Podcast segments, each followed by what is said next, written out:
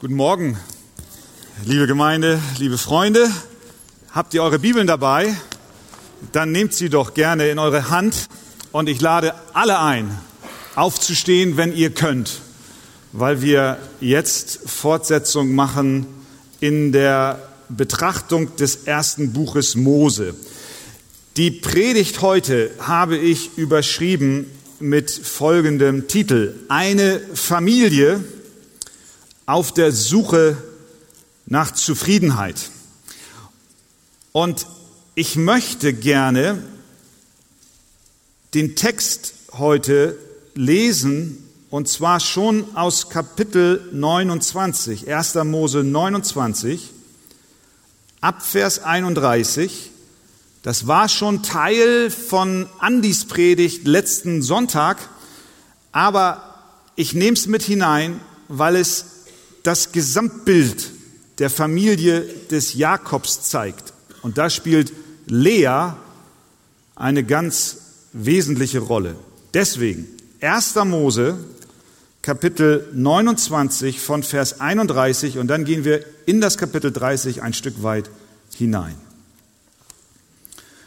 Als aber der Herr sah, dass Lea verschmäht war, da öffnete er ihren Mutterschoß.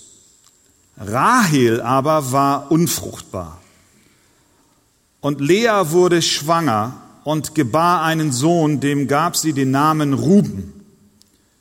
Denn sie sprach, weil der Herr mein Elend angesehen hat, so wird mich nun mein Mann liebgewinnen.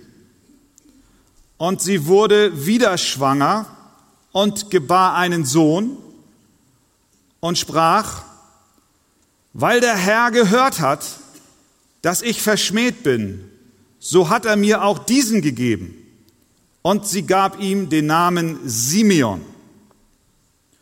Und sie wurde wieder schwanger und gebar einen Sohn und sprach, nun wird mein Mann mir anhänglich sein, denn ich habe ihm drei Söhne geboren. Darum gab man ihm den Namen Levi. Und sie wurde noch einmal schwanger und gebar einen Sohn und sprach, nun will ich den Herrn preisen. Darum gab sie ihm den Namen Judah und sie hörte auf mit Gebären. Als aber Rahel sah, dass sie dem Jakob keine Kinder gebar, wurde sie eifersüchtig auf ihre Schwester und sprach zu Jakob, schaffe mir Kinder, wenn nicht, so sterbe ich. Jakob aber wurde sehr zornig auf Rahel und sprach, bin ich denn an Gottes Stelle, der dir Leibesfrucht versagt? Sie aber sprach, siehe, da ist meine Magd Bilha, gehe zu ihr ein, dass sie in meinen Schoß gebäre und ich doch durch sie Nachkommen erhalte. Und sie gab ihm ihre Magd Bilha zur Frau und Jakob ging zu ihr ein. Bilha aber wurde schwanger und gebar dem Jakob einen Sohn. Dann gebar sie ihm noch einen Sohn und wir lesen weiter in Vers 9. Als nun Lea wiederum sah, dass sie aufgehört hatte zu gebären, nahm sie ihre Magd Silpa und gab sie Jakob zur Frau. Und Silpa, Leas Magd, gebar dem Jakob einen Sohn und dann noch einen. Und dann sehen wir mal, wie es weitergeht. Amen. Bis hierhin. Nehmt Platz. Ja, ich höre an dem Geräuschpegel, dass das eine ganz, ganz spannende Geschichte ist. Und in der Tat die Geschichte des Lebens Jakobs hat ohne Mühe genügend Inhalt, um, den, um das Drehbuch eines Fernsehfilms zu füllen. Du könntest so eine Herzschmerzserie daraus stricken. Alle wesentlichen Bestandteile sind enthalten. Da ist Betrug, da sind Todesdrohungen, da ist Flucht, Liebe, Liebeskummer, gebrochene Herzen, Zank und Streit. Perfekte Vorabendserie auf ZDF. Die Zusammenfassung der Geschichte bis hierhin liest sich wie folgt. Jakob floh vor seinem älteren Zwillingsbruder Esau, weil Jakob seinen Bruder Esau betrogen hat und zudem auch seinen Vater und das Erstgeburtsrecht erschlichen hatte. Daraufhin drohte Esau dem Jakob mit dem Tod, der musste die Flucht ergreifen, macht sich auf in ein fernes Land zu seinem Onkel Laban. Dort trifft er die wunderschöne Tochter des Labans namens Rahel und verliebt sich über beide Ohren in sie. Muss sieben Jahre für sie arbeiten, heiratet. Am Morgen der Hochzeitsnacht stellt er erschreckend, äh, stellt er, stellt er fest, voller Erschrecken, dass er nicht die schöne Rahel im Arm hält, sondern die weniger schöne Lea. Er konfrontiert den Onkel Laban und sagt, Onkel, ich habe für Rahel gearbeitet, die Schöne. Und nun hast du mir Lea, die weniger Schöne, untergejubelt. Und der Onkel antwortet lapidar, ja was soll's, mein Lieber, weißt du denn nicht, dass man bei uns zuerst die ältere Tochter verheiratet und dann erst die jüngere. Wenn du also die jüngere willst, dann bitteschön arbeite noch einmal sieben Jahre für, für mich und du kannst sie haben. Jakob tat es und heiratete schließlich Rahel. Und genau hier zoomen wir rein. Die Folge heute. Eine Familie auf der Suche nach Zufriedenheit. Und wir stellen fest, es kommt alles noch viel schlimmer. In dieser Familie beginnt ein regelrechter Kampf um Babys. Ein Wettstreit. Am Ende des Kapitels 30, schon in Vers 24, haben wir innerhalb weniger Verse zwölf Kinder von vier Frauen und einem Mann.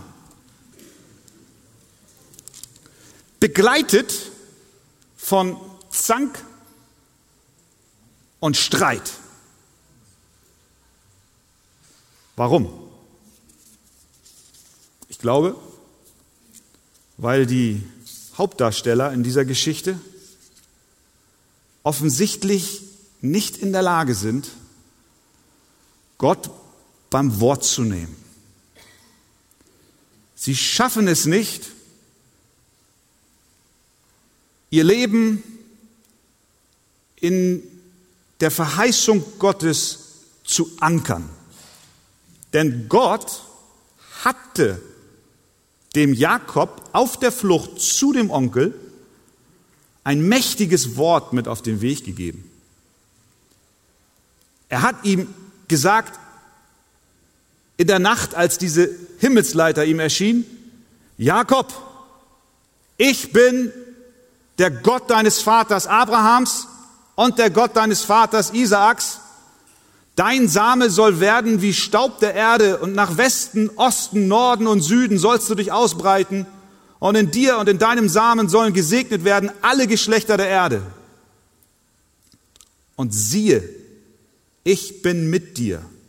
Ich will dich behüten, überall, wo du hinziehst und dich wieder in dieses Land bringen, denn ich will dich nicht verlassen, bis ich vollbracht habe, was ich dir zugesagt habe. Rahel, Lea, wisst ihr denn nicht, dass über allem Gott sein Wort und seine Verheißung steht.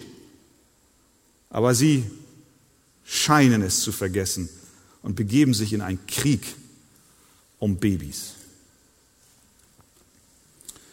Kennst du das? Du drehst dich um deine Wünsche, deine Sorgen, deinen Zeitplan ich kenne es. Und wenn es dann nicht so kommt, wie ich es mir vorstelle, dann bricht Unzufriedenheit aus mir heraus. Streit und Zank. Die Botschaft dieser Geschichte lautet, dass wenn wir auch in unseren Lebensumständen verwickelt zu sein scheinen und wir keinen Ausweg sehen und wir im Netz unserer Sünde oder auch in dem Netz des fehlenden Vertrauens in die Zusagen Gottes gefangen gehalten sind, hat Gott doch alle Möglichkeiten und alle Kraft, uns aus diesem Netz zu befreien und seinen über alles stehenden Plan zu verwirklichen, auch mit unserem Leben. Schauen wir uns die Figuren nacheinander an. Erstens Leas Lektion. Lernen bei Gott alles zu finden. Wie ich schon sagte, Andi hat am letzten Sonntag diesen Abschnitt in seiner Predigt bereits ein Stück weit beleuchtet und fein herausgearbeitet, dass Lea eine abgelehnte Frau war. Denn wir lesen in Vers 30 des 29. Kapitels, so ging er auch zu Rahel ein, der Jakob, und er hatte Rahel lieber als Lea.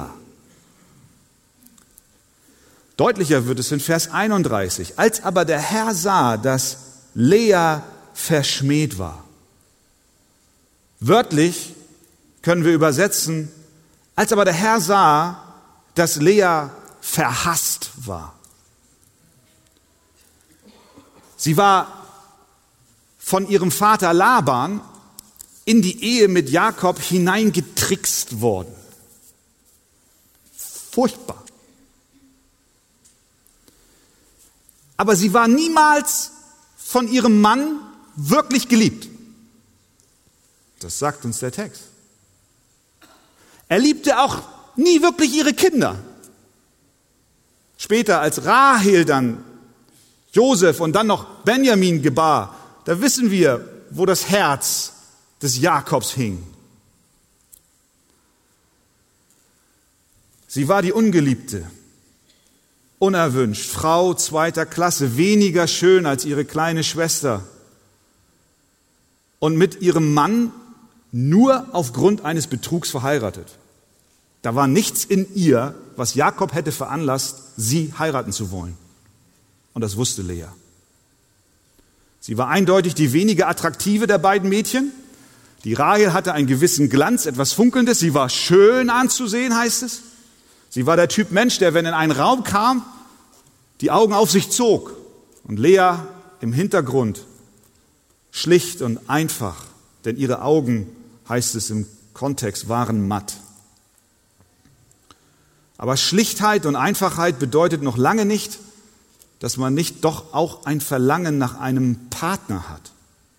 Nicht nur die Schönen sehnen sich danach. Und so sehnte sie sich nach einem Ehemann. Und sie musste auf Befehl ihres Vaters den Liebhaber ihrer Schwester stehlen. Sie streckt beide Hände nach Jakob aus, aber er lässt sie abblitzen. Sie, sie kommt nicht an sein Herz ran. Wie frustrierend ist das, wie bitter ist diese Erfahrung. Aber in diesem Abschnitt lernen wir, wie Gott gnädig und unerwartet Lea segnet. Denn er überschüttet sie mit einer wunderbaren Gnade in Vers 31. Da öffnete Gott ihren Mutterschoß. Der Herr sah ihre Not, er sah die Feindschaft ihres Ehemanns zu ihr und in seiner Gnade gab er ihr Kinder. Sie griff nach dem, was sie wollte, bekam es nicht, aber der Herr war doch barmherzig und segnete sie. Ein wunderbares Handeln Gottes. Bis zu einem gewissen Grad scheint Lea diesen Segen auch zu verstehen und ihn auch Gott dankbar entgegenzubringen und zu erkennen, dass der Herr es war, der in ihrem Leben an der Arbeit war. Denn in Vers 32 lesen wir, und Lea ward schwanger und gebar einen Sohn, den nannte sie Ruben, das war der Erstgeborene. Und sie sprach, der Herr hat angesehen mein Elend.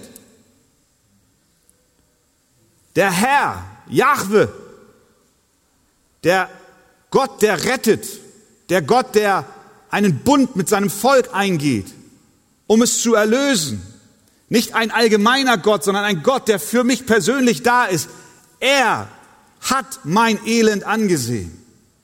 Dann bekommt sie noch ein Kind, Vers 33. Sie ward abermals schwanger und gebar einen Sohn und sie sprach, der Herr, wieder Jahwe, der Bundesgott, Er hat gehört, dass ich ungeliebt bin und hat mir auch diesen gegeben. Sehen wir, sie, sie versteht, da ist Gott im Spiel.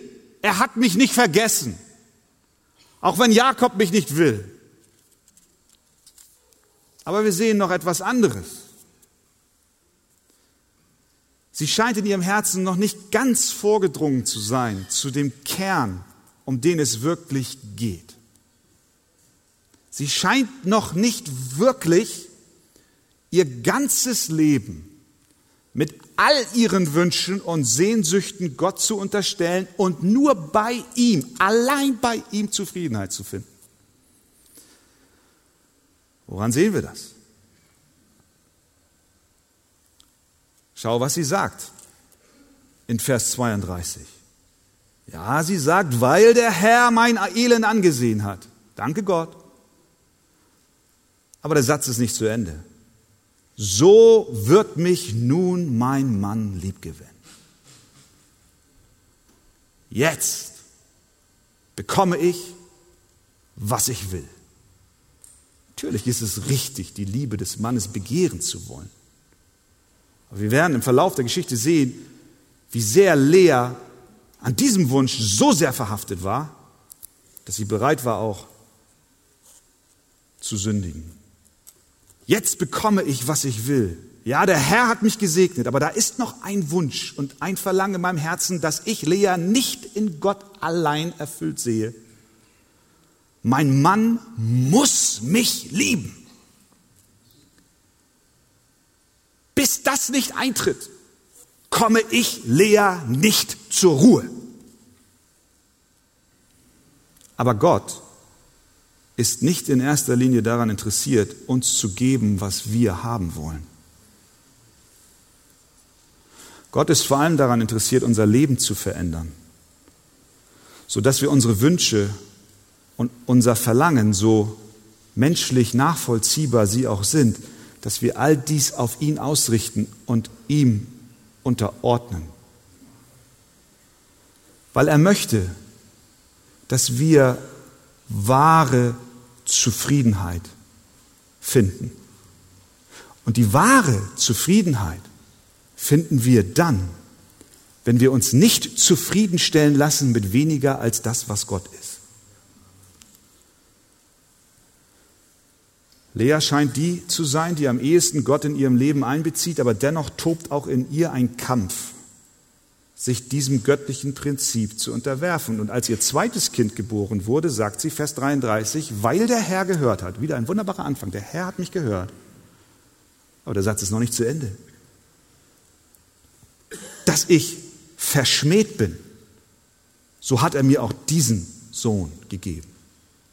Sehen wir, sie, sie zieht wieder diesen alten Krieg, diesen Konflikt mit, mit ihrer Schwester Rahel mit ihrem Mann Jakob in ihr persönliches Leben rein. Sie gibt sich nicht zur Ruhe, so wie es uns häufig auch geht. Sie sagt mit anderen Worten, mit diesem Sohn nun zeigt Gott, dass ich im Recht bin. Und endlich sehen alle anderen auch, dass ich Recht habe. Sie wird mit Gnade Gottes überschüttet und wenn die Gnade Gottes in unser Leben hineinfließt, dann tut sie es, um uns zu heiligen und zu verändern. Sie kommt nicht zu uns, um uns zuallererst unsere innersten Wünsche und unser Verlangen zu erfüllen, sondern um unser Leben zu verändern, wirklich grundlegend zu verändern, dass wir anfangen zu verstehen, dass wir unsere Zufriedenheit alleine in Gott finden. Aber hier kommt die Gnade Gottes in das Herz der Lea und da sind die Dornen und das Gestrüpp und das Unkraut in ihrem Herzen, das diese Segnungen erstickt. Auch beim dritten Kind findet dies Ausdruck. Vers 34. Sie wurde wieder schwanger und gebar einen Sohn. Und sie sagt, nun wird mein Mann mir anhänglich sein. Sehen wir, das ist ihr wirklich tiefstes Verlangen. Mein Mann, mein Mann, mein Mann. Denn ich habe ihm drei Söhne geboren. Beim ersten Mal hat er mich noch nicht geliebt, beim zweiten Mal hat er mich noch nicht geliebt, beim dritten Mal, jetzt endlich muss es doch soweit sein. Jakob, das ist, was ich brauche. Aber es kam nicht so. Sie griff menschlich absolut nachvollziehbar nach Anerkennung und Liebe, wie wir es alle tun. Doch setzte sie ihre Hoffnung damit auf das falsche Pferd, denn Gott hatte etwas Besseres für sie vorbereitet.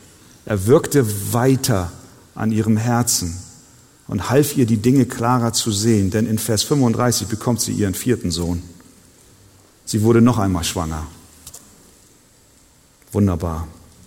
Möge Gott uns so viele Kinder geben hier in der Arche. Haben wir ja auch schon. Und was geschah? Sie sagt, nun will ich den Herrn preisen. Punkt. Sehen wir? Es scheint, als ob sie versteht. Sie klammert diesen Konflikt, diesen Wunsch, dieses Herzensanliegen, was komplett nachvollziehbar ist, klammert sie beim vierten Kind aus. Und sie sagt, jetzt will ich den Herrn preisen. Und wie heißt der Junge? Judah. Wer kommt aus Judah? Jesus. Wir lernen, dass es auch in unserem Leben Gnade von Gott gibt. Und auch du hast sie auf vielerlei Weise empfangen. Es besteht aber immer die Gefahr, dass die Dornen und das Unkraut unseres Herzens die Gnadenerweise Gottes ersticken können. Wir sind undankbar weil das, was Gott uns schenkt, nicht hundertprozentig das bewirkt, was wir uns wünschen.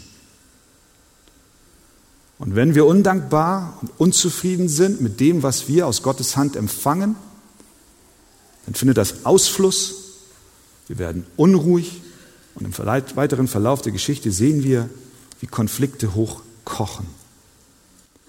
Wenn wir die Gnadengeschenke Gottes auf die Ebene unseres Wohlergehens reduzieren, dann schränken wir die Gnadengeschenke Gottes ein.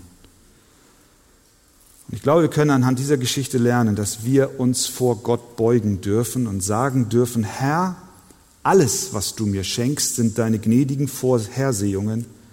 Ich will alles andere loslassen und begebe mich ganz und gar in deine Hand. Und nur dort finden wir wahre Zufriedenheit und kommen zur inneren Ruhe. Amen. Amen. Ihr Lieben, stehen wir noch einmal auf.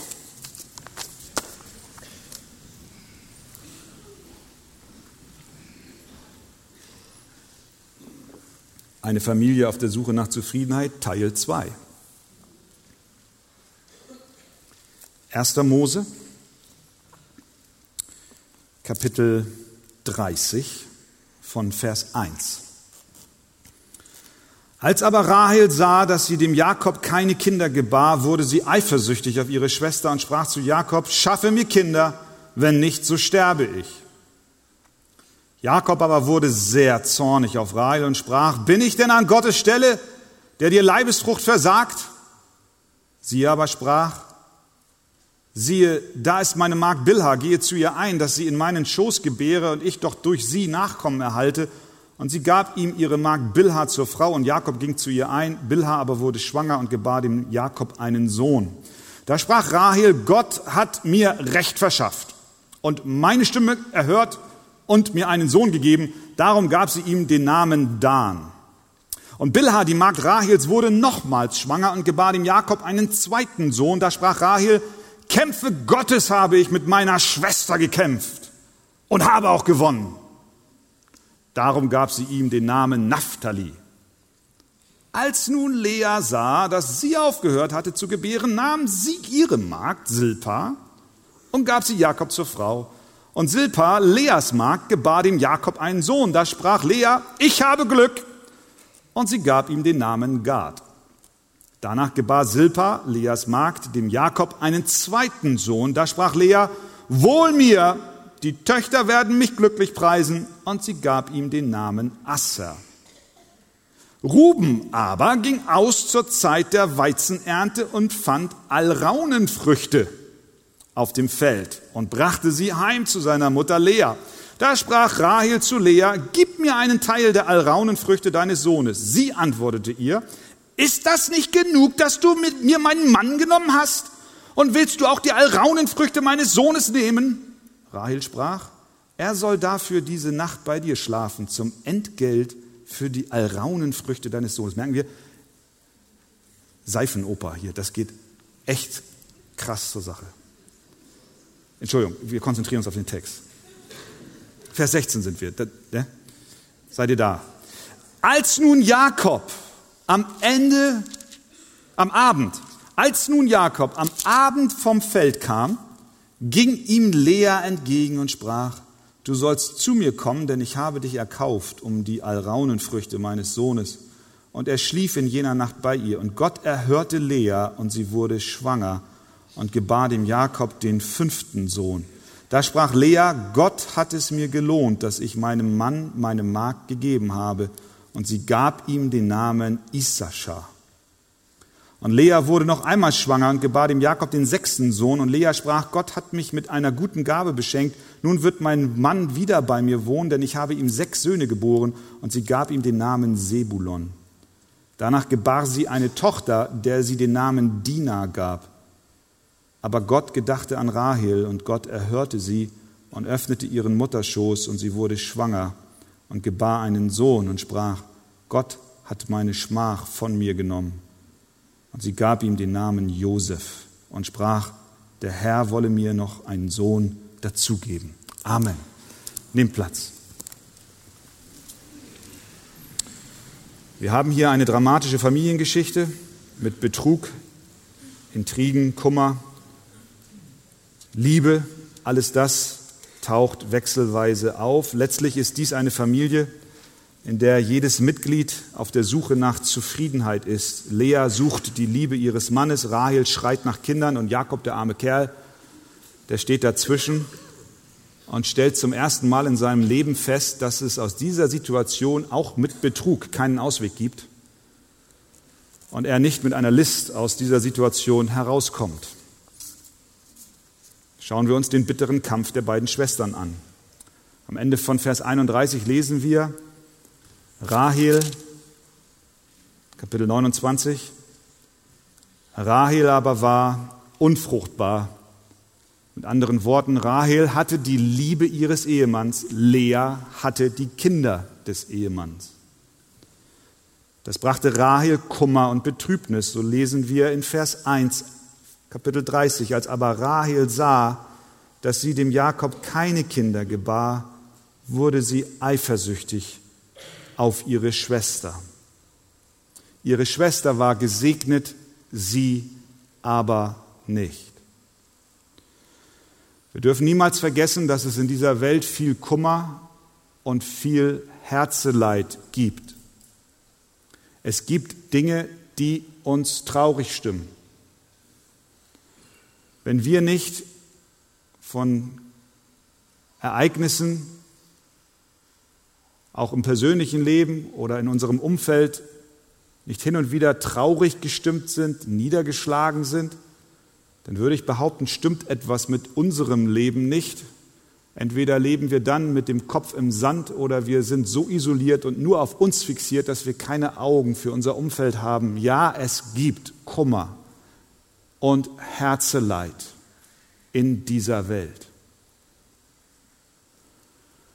Auch Jesus wusste davon und hat manche Träne vergossen, als er um sich herum blickte. Warum nicht auch wir? Deswegen ist es für Rahel absolut angemessen, entmutigt zu sein. Es wäre unpassend, zu Rahel zu sagen, ach Rahel, das wird schon wieder. Stell dich mal nicht so an. Das wäre kein Trost für sie. Rahel, du darfst entmutigt sein. Aber es ist eine Sache, eine Niedergeschlagenheit zu fühlen, weil die grundlegendsten Sehnsüchte in unserem Herzen keine Erfüllung finden. Aber es ist was ganz anderes, wenn diese Bedrückung, die wir empfinden, in Eifersucht und Neid und Streit mündet. Und das ist hier geschehen. Obwohl es aus menschlicher Sicht absolut nachvollziehbar war, dass Rahel traurig war, weil sie eben kein Kind bekam, ihre Schwester aber schon, war es dennoch nicht recht, dass ihr Herz von Neid und Eifersucht erfüllt war. Interessant ist, dass wir im Text nicht lesen, dass Rahel sagt, ich bin eifersüchtig auf meine Schwester. Diese Information haben wir nicht aus ihrem Mund, sondern das berichtet uns der Schreiber Mose. So ist es häufig mit uns auch. Wir würden niemals von uns selber offen zugeben, ich bin eifersüchtig. Ich kämpfe. Vieles machen wir mit uns selbst ab. Wir sehen andere, bei denen es besser läuft. Und wir kämpfen in unserem Herzen. Aber irgendwo, zu irgendeinem Zeitpunkt, wird das, was in unserem Herzen ist, offenbar. Und so war es auch bei Rahel.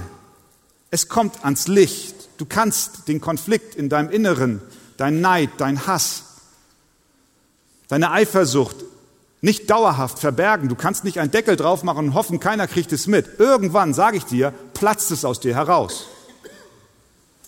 Und du kennst das. Du hast es selbst schon erlebt. Ich auch. Und Rahel auch. Denn was tut sie? Sie geht zu Jakob. Schaff mir Kinder. Wenn nicht, so sterbe ich. Ui, ui, ui, ui.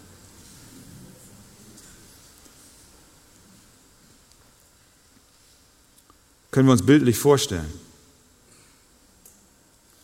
Jakob natürlich sofort auf der Anklagebank. Frau 180.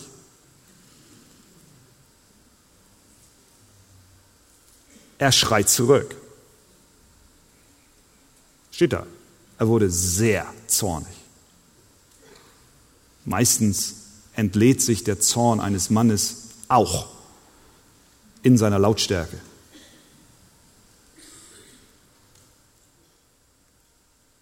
Bin ich Gott? Wirf mir das doch nicht vor. Es ist nicht mein Fehler. Bin ich es denn, der dir die Leibesfrucht versagt? Was wir hier sehen ist, dass Jakob theologisch einwandfrei argumentiert. Er hat ja recht. Bin ich Gott? Nein, Jakob, du bist nicht Gott. Kann ich dir Kinder verschaffen? Nein, Jakob, du kannst keine Kinder. Wenn Gott nicht Gnade schenkt, dann wird kein Kind kommen, richtig. Wir können unsere Theologie absolut richtig im Kopf haben. Aber sie richtig im Kopf zu haben, heißt noch lange nicht, dass wir geistlich handeln, wenn wir sie herausschreien und dem anderen um die Ohren hauen. Theologisch einwandfrei und sauber zu denken, heißt nicht automatisch, dass wir uns echt und geistlich richtig verhalten. Du kannst auf alle Fragen die richtigen Antworten haben, aber sie doch auf, falscher, äh, auf falsche Weise geben. Die Lautstärke stimmt nicht, die Stimmlage stimmt nicht. Warum? Weil in deinem Herzen Zorn ist. Jakob ist böse. Warum ist er böse? Weil er letztlich unzufrieden mit Gott ist. Bin ich denn Gott? Mit anderen Worten, wenn ich Gott wäre, Rahel, dann hättest du schon lange ein Kind. Aber ich bin nicht Gott. Also lass mich in Ruhe. In seinem Inneren befindet sich Unmut gegenüber seinem Herrn. Was hätte er tun können? Er hätte sagen können, meine liebe Rahel, ich sehe dein Kummer, ich sehe deine Not, lass uns zusammen zu unserem Herrn gehen und ihn anflehen, schenke uns ein Kind. Wir können zusammen ins Gebet gehen und dem Herrn bitten, dass er uns die Kraft gibt, dass wir unser Vertrauen in sein Wort und seine Verheißungen gründen, die er mir, als ich auf dem Weg von zu Hause zu deinem Vater Laban war, persönlich gegeben hat. Denn er hat mir Rahel Ich will dich daran erinnern, an die Wahrheiten des Wortes Gottes. Er hat mir verheißen, ich werde Samen haben, wie der Staub auf der Erde, unzählbar. Aus Norden, Süden, Osten, Westen werden die Menschen kommen. Ich werde und wir werden, unsere Nachkommen werden ein Segen sein für alle Nationen. Rahel, das ist die objektive Wahrheit des Wortes Gottes. Rahel, da findest du Frieden. Rahel, ich weine mit dir. Ich bete mit dir. Aber Rahel, ich erinnere dich, die Verheißungen Gottes sind Ja und Amen. Deswegen lass uns unser Leben, auch diesen Konflikt, diese Herausforderung, diese Sorgen bei Gott abladen, Rahel. Möge Gott uns Männern und uns Frauen diese Gnade schenken, dass wir unserem Partner, wenn er in einer solchen Glaubenskrise ist, nicht mit Streit und Zorn begegnen, sondern ihn an die Hand nehmen und sagen, komm, lass uns beten, lass uns schauen, was sagt Gott in seinem Wort.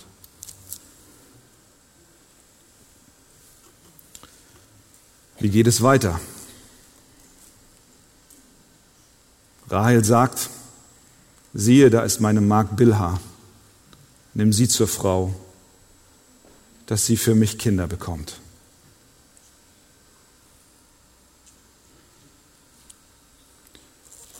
Und so kommt es auch. Jakob bekommt mit Bilha zwei Söhne. Lea, die inzwischen aufgehört hat, nach dem vierten Kind ein weiteres zu bekommen, sieht das Ganze und sagt, ich habe auch eine Magd. Nimm sie, ich will in diesem Wettbewerb nicht nachstehen. Ich komme gleich noch darauf zurück, was das auch im Kontext der vorangegangenen Predigt bedeutet. Die Mägde bekommen jeweils zwei Kinder und die Feindschaft zwischen den Schwestern wächst. Die Namen, die sie ihren Kindern geben, spiegeln die Herzenshaltung der Erwachsenen wider. Es sind nicht Namen, die Ausdruck der Dankbarkeit Gott gegenüber sind und seiner Güte, sondern sie beschreiben den Sieg und Triumph, den sie mit jedem Kind, was geboren wird, über dem anderen empfinden. Ein echter Kampf.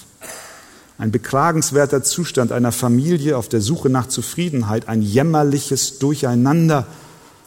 Und doch steckt in dieser Geschichte, in diesen Details, die uns die Bibel hier offenbart, ein viel größeres, ein viel schöneres, ein viel umfassenderes Bild, was wir kaum mit, unserer, mit, unseren, mit unseren Gedanken wahrnehmen und verstehen können. Denn was ist das hier für eine Familie, in der so ein Chaos herrscht? Es ist die Ursprungsfamilie der zwölf Stämme Israels. Mose setzt sich hin und schreibt die Geschichte seines Volkes. Und dann hören wir immer wieder, dass es heißt, na ja, das ist alles ausgedacht. Ich möchte mal wissen, welcher Geschichtsschreiber über die Entstehung seiner Nation sich so eine Horrorgeschichte ausdenken würde. Das ist Realität. Das ist wahr. Das Volk Gottes entspringt aus einer Familie, wo Streit, Chaos, Selbstsucht herrscht, wo jeder nur an sich denkt, wo die Mütter einen Kampf ausführen und der Vater kopflos dazwischen steht und nicht weiß, wo er nun rechts oder links sein Ei legen soll. Das ist die Realität. Während Jakob nicht weiß, was er tun soll, tobt ein bitterer Kampf und er ist nicht in der Lage, ihn zu moderieren. Aber Gott ist dabei, im Geheimen seine Pläne auszuführen, Tag um Tag, Jahr um Jahr. Er hat nicht vergessen, ich habe etwas Größeres im Sinn. Aus dieser Familie werde ich eine Nation entstehen lassen. Geistlich gesehen wird es, eine, wird es ein Volk Gottes werden, was aus allen Völkern und Nationen zusammenkommen wird und sie werden ein Segen sein in alle Teile dieser Welt hinein. Was für eine Gnade. Aber nicht nur das. Inmitten dieser Zerrüttung wird Judah geboren. Der Stamm, aus dem Christus hervorgeht. Ohne dieses Durcheinander wäre Jesus nicht da.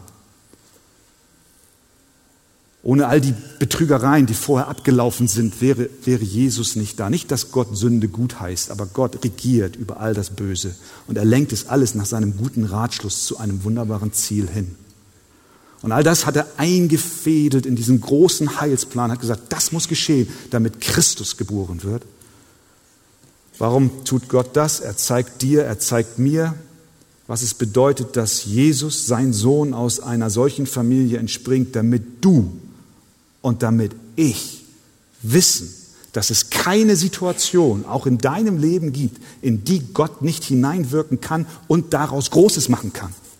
Glaub es. Auch da, wo du jetzt stehst. Gott kann Großes tun. Und er wird Großes tun, weil er das Beste für seine Kinder will. Vergiss nicht diese Wahrheit. Und dann haben wir hier noch zum Schluss diese wunderbaren Alraunenfrüchte. Luther sagt Liebesäpfel, nicht diese roten vom Dom. Kennt ihr die? Vom Jahrmarkt, die so mit, mit, mit hier glasiert, so mit Zucker überzogen sind. Das sind nicht diese Früchte. Eins nach dem anderen. Da ist nun der kleine Ruben, ab Vers 14. Wird wohl noch ein kleiner Junge sein. Spielt draußen und findet Alraunenfrüchte. Ein Aphrodisiakum, habe ich mir direkt mal hier aufgeschrieben, damit ich es richtig ausspreche. Er sammelt diese Früchte und bringt sie seiner Mutter und sagt, Mama, jemand hat gesagt, das sind Alraunenfrüchte. Mama ist ganz glücklich, weil das passt gut in ihren Kampf mit ihrer Schwester. Und dann kommt Rahel entlang und sagt, Elberfelder übersetzt, gib mir doch von den Früchten deines Sohnes. Wäre es in Ordnung, wenn ich ein paar Früchte haben könnte? Boom, Bombe geht hoch. Lea reagiert unverhältnismäßig. Du hast mir meinen Ehemann gestohlen und nun willst du mir auch meine Alraunfrüchte stehlen? Können wir uns vorstellen, was da für eine Atmosphäre herrscht.